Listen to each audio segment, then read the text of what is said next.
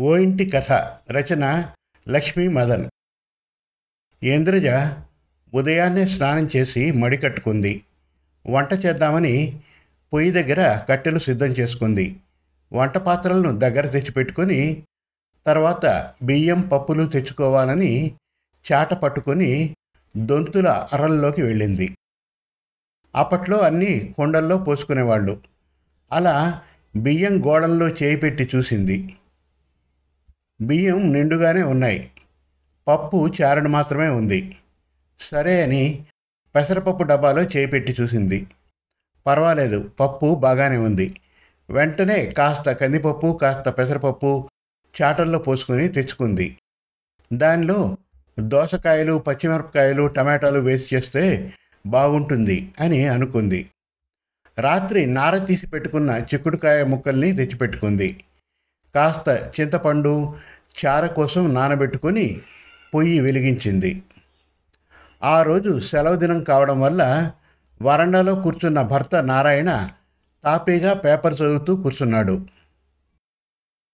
లేవగానే ఒకసారి టీ తెచ్చిపెట్టింది ఇంద్రజ. పేపర్ చదవడం పూర్తయిందేమో.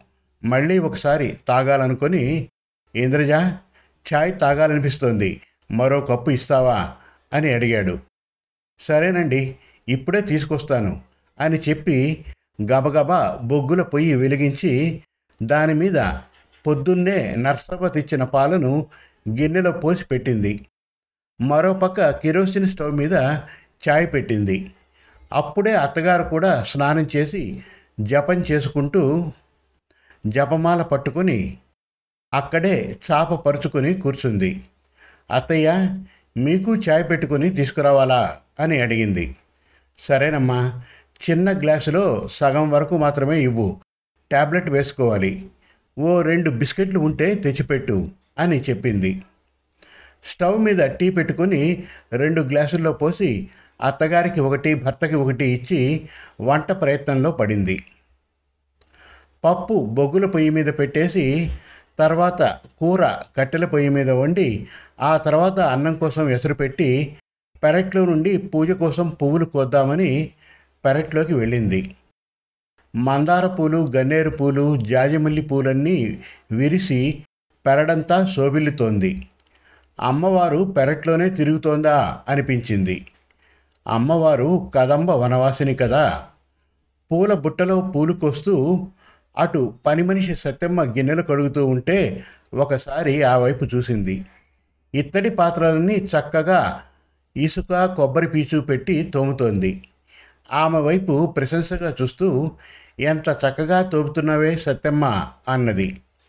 రోజు ఇట్లే కడుగుతా కదమ్మా ఇవాళ ఎందో కొత్తగా అంటున్నావు అన్నది సత్యమ్మ. ఎందుకో అలా అనాలనిపించిందే అని లోపలికి వెళ్ళిపోయింది ఇంద్రజ. ఎసరు మరిగిపోతుంది. అందులో బియ్యం వేసి కలిపి మూత పెట్టి మంట సరిచేసి గూట్లో ఉన్న సామాను చిట్టి తీసుకుంది. నెలాఖరు సామాన్లు ఒక్కొక్కటి అయిపోతున్నాయి. పిల్లల్ని సామాను కోసం పంపించాలి అని అనుకుని వాకిట్లో ఆడుకుంటున్న పిల్లలు ఇద్దరిని పిలిచింది. నీలిమ కృష్ణ ఒకసారి ఇలా రండి అన్నది. ఆట మధ్యలో పిలిచినందుకు పిల్లలు కాస్త కోపంగా లోపలికి వచ్చి ఏంటమ్మా ఎప్పుడు ఆడుకోనివ్వవు? ఏంటో చెప్పు అన్నారు. ఇంట్లో సరుకులు నిండుకున్నాయిరా. జగ్గయ్య షాప్కి వెళ్ళి తీసుకొని రండి ఇదిగో చీటీ రెండు బ్యాగులు రెండు క్యాన్లు. ఒకటి నూనెకి ఒకటి నెయ్యికి. తీసుకుని వెళ్ళండి అని చెప్పింది. వాళ్ళిద్దరూ బయలుదేరబోతూ ఉంటే ఆగండ్రా రాత్రి చేసిన ఉప్పుడు పిండి ఉట్టి మీద ఉంది. ఇద్దరూ చెరో ప్లేట్లో పెట్టుకొని కాస్త నెయ్యి వేసుకొని తినండి అని చెప్పింది. పిల్లలిద్దరూ ఉప్పుడు పిండి తిని దుకాణానికి బయలుదేరారు. దుకాణంలో బోలెడు మంది ఉన్నారు. అందరికీ సామాన్లు జోకి ఇస్తున్నారు. గల్లా పెట్టి దగ్గర షావుకారు జగ్గయ్య కూర్చొని ఉన్నాడు. ఎప్పుడూ సామాను కోసం వచ్చే ఈ పిల్లల్ని చూసి ఈరోజు సెలవా? సామాను కోసం వచ్చారు? బాగా చదువుకుంటున్నారా? అని అడిగాడు. బాగా చదువుకుంటున్నామండి అని చెప్పి సామాను చిట్టి అతనికి ఇచ్చారు. అతడు సామాను చిట్టి తీసుకొని పనివాళ్ళకు ఆ చిట్టి ఇచ్చి పిల్లలకు సామాను ఇవ్వండి అని చెప్పి పిల్లలిద్దరి చేతిలో గుప్పెడు పుట్నాల పప్పు పోసి అక్కడ కూర్చుని తినండ్రా సామాను పొట్లాలు కట్టే వరకు ఆలస్యం అవుతుంది అంతవరకు కూర్చోండి అని చెప్పి వేరే వాళ్ళతో మాట్లాడుతూ కూర్చున్నాడు జగ్గయ్య. పిల్లలిద్దరూ వాళ్ళు సామాను పొట్లాలు కట్టే విధానాన్ని చూస్తూ కూర్చున్నారు.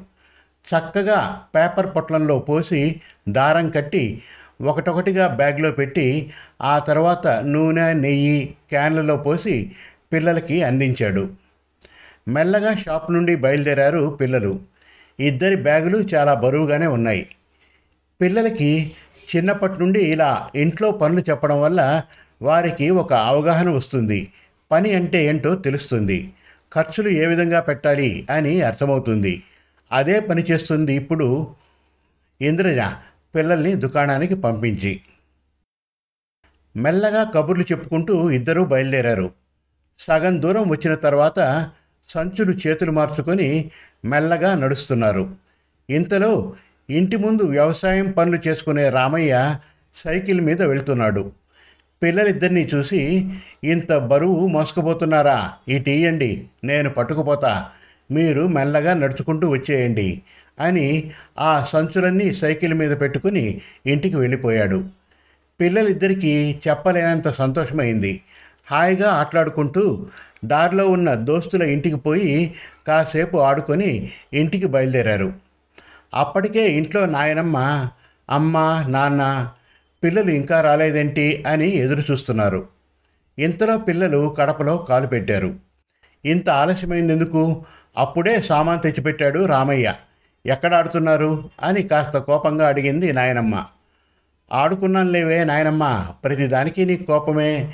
ఎప్పుడూ ఇంట్లోనే ఉండాలా? అని సమాధానం చెప్పి లోపలికి వెళ్ళారు పిల్లలు. కాళ్ళు చేతులు కడుక్కొని రండి అని చెప్పింది ఇంద్రజ. వరుసగా పీటలు కంచాలు మంచినీళ్ళు పెట్టి అందరికీ వడ్డించారు నాయనమ్మ అమ్మ. సెలవు రోజు కావడం వల్ల కాస్త నిదానంగానే భోజనం చేసి రేపటి హోంవర్క్ చేసుకుందామని పిల్లలు హాల్లో కూర్చున్నారు. అత్త కోడళ్ళిద్దరూ వంటిట్లో ముచ్చట్లు పెట్టుకుంటూ పనులు చేసుకొని ఒకరి కష్టాన్ని ఒకరు పంచుకొని కాస్త నడుం వాలుద్దామని హాల్లో పీట మీద వచ్చి పడుకుంది పెద్దావిడ. ఇంద్రజ గదిలోకి వెళ్ళి పడుకుంది. అలా కిటికీల నుండి పెరట్లోకి చూస్తూ చక్కని ప్రకృతి సౌందర్యాన్ని ఆస్వాదిస్తూ ఉండగా కడుపులో నొప్పి మొదలైంది. ఈ మధ్య చాలా రోజుల నుండి ఇలా తరచుగా నొప్పి వస్తుంది.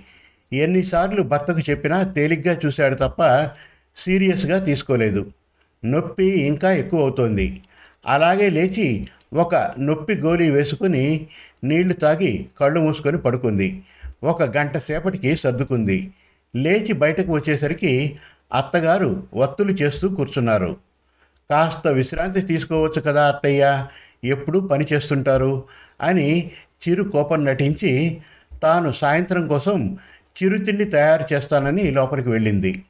సాయంత్రం మళ్ళీ వంట పని ఎలాగూ ఉంటూనే ఉంటుంది. దీపారాధన చేసుకుని అలా హాల్లోకి వస్తుంటే ఒక్క ఉదుటున నొప్పి ఎక్కువైపోయింది. కింద పడిపోయింది ఇంద్రజ.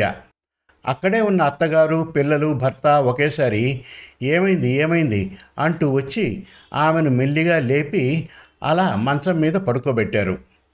వెంటనే ఇంటి ముందు ఉన్న రామయ్యకు చెప్పి రిక్షాను పిలిపించుకొని హాస్పిటల్కి వెళ్ళారు.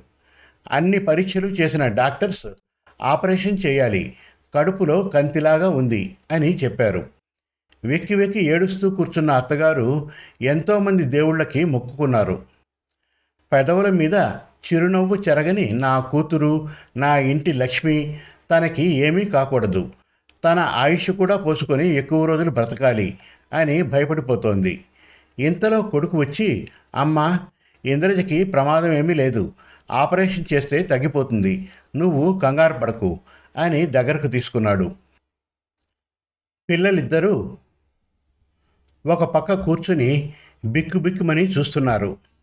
నాయనమ్మ తులసమ్మ వాళ్ళిద్దరినీ చెరో చేత్తో దగ్గరికి తీసుకుని ఓదార్చింది. అమ్మ ఇంటికి వస్తుంది నాన్న తొందరగా. మీరు బెంగ పెట్టుకోకండి నేనున్నాను కదా అని చెప్పింది. ఒక్కసారి గతం గుర్తుకు వచ్చింది తులసమ్మకి. కోడలు ఇంద్రజ పెళ్ళైన కొత్తల్లో తాను తన గురించి ఎంత తప్పుగా అర్థం చేసుకుందో ఆలోచించుకుంది. తన అత్త పెట్టిన ఆరళ్ళు గుర్తుకు వచ్చి కోడల్ని కూడా ఇలాగే పెట్టాలి అనుకుంది. తన కొడుకును కొంగున ముడివేసుకొని తనను నిర్లక్ష్యం చేస్తుంది అనే భయంతో కోడలు ఏ పని చేసినా వంకలు పెట్టేది. ఒక చిన్న సహాయం కూడా చేయకుండా కూర్చొని అన్నీ చేయించుకునేది. అయినా కూడా కోడలు ఇంద్రజ ఎదురు సమాధానం చెప్పకుండా అన్ని పనులు ఓపిగ్గా చేసేది. ఇంటికి వచ్చిన అతిథులను ఆడపడుచుల్ని గౌరవంగా చూసేది. ఇలా చేస్తున్నా తనకి కోపం రావడం లేదని ఇంకా కసితో ఎక్కువ మాటలు అనేది తను ఇలా ఒకరోజు కాఫీ బాగా లేదని గట్టిగా అరుస్తూ అరుస్తూ వెనక్కి జారి పడిపోయింది తులసమ్మ. అప్పుడు కోడలు చెయ్యి పట్టి తనని పైకి లేపి ఉయ్యాల బలపై కూర్చోబెట్టి కాళ్ళు చేతులకి నూనె పెట్టి మర్దనా చేసింది. దగ్గర ఉన్న ఆయుర్వేద డాక్టర్ ఇంటికి వచ్చి చూసి ఒక పదహైదు రోజులు నడవకూడదని చెప్పారు. ఆ పదిహేను రోజులు కోడలు ఇంటి పనులతో పాటు తనకు దగ్గరుండి ఎన్నో సపర్యలు చేసింది. ఒక్కసారి కూడా తను తిట్టినవి తను అన్న మాటలు గుర్తుపెట్టుకోకుండా ఎంతో ఆప్యాయంగా చూసుకుంది. ఆ పడుకున్న పదహైదు రోజులు తులసమ్మ మదిలో అంతర్మథనం జరిగింది. నేను ఎంత తప్పుగా అర్థం చేసుకున్నాను కోడల్ని అని ఎంతో పశ్చాత్తాపపడింది. ఆమెకు ఈ సమయం కోడల్ని అర్థం చేసుకోవడానికి ఉపయోగపడింది. ఒకరోజు కోడలు మందులు ఇచ్చి అత్తగారిని పడుకోబెట్టి దుప్పటి కప్పి వెళ్తూ ఉంటే చేయి పట్టుకొని కోడల్ని ఆపి కళ్ళ నీళ్ళు పెట్టుకొని నిన్ను తప్పుగా అర్థం చేసుకున్నానమ్మా. ఇంత మంచి మనసున్న నువ్వు నా కోడలిగా రావడం నా అదృష్టం. ఇకపై నిన్ను పల్లెత్తు మాట కూడా అన్ను. నా కంటి పాపలా నిన్ను చూసుకుంటాను అని చెప్పింది. కోడలు కూడా అలా ఏమీ లేదత్తయ్య. మీరు విశ్రాంతి తీసుకోండి అని చెప్పింది. ఎన్నోసార్లు కూతుర్ని వెనకేసుకొని కోడల్ని నానా మాటలు అన్నా కూడా కోడలు మనసులో ఏమీ పెట్టుకోలేదు. అదే కూతురు తనకు పెట్టాల్సిన కట్నం పెట్టలేదని ఇప్పటి వరకు చూడ్డానికి కూడా రాలేదు. తులసమ్మ మనసు ఇప్పుడు తేలికపడింది. అప్పటి నుండి కోడలితో ఆప్యాయంగా మసలుకుంటోంది. అదంతా గుర్తొచ్చి నవ్వుకుంది తులసమ్మ. నాలుగు రోజుల్లో ఇంటికి వచ్చిన కోడల్ని కాలు కింద పెట్టకుండా చూసుకొని తన ఆరోగ్యం బాగు కావడానికి ఎంతో సేవ చేసింది తులసమ్మ. అత్తగారిని చూసి నాకు మరో అమ్మ అని మనసులో అనుకొని అత్తగారి ఒడిలో తల పెట్టుకుని పడుకుంది ఇంద్రజ. అది చూసిన భర్త నారాయణ ఎప్పుడూ మీ ఇద్దరూ ఒకటే ఇంకెవరూ అవసరం లేదు కదా మీకు? అని అన్నాడు. వెంటనే పిల్లలు వచ్చి అవును నాన్న ఎప్పుడూ వాళ్ళిద్దరే ఒకటి మనల్ని అస్సలు పట్టించుకోరు ఈ నాయనమ్మ అమ్మ అన్నారు. ఇంట్లో అందరూ నవ్వేసుకొని సంతోషంగా ఉన్నారు. శుభం. మరిన్ని చక్కటి తెలుగు కథల కోసం వెబ్ సిరీస్ కోసం కవితల కోసం మన తెలుగు కథలు డాట్ కామ్ విజిట్ చేయండి. Thank you.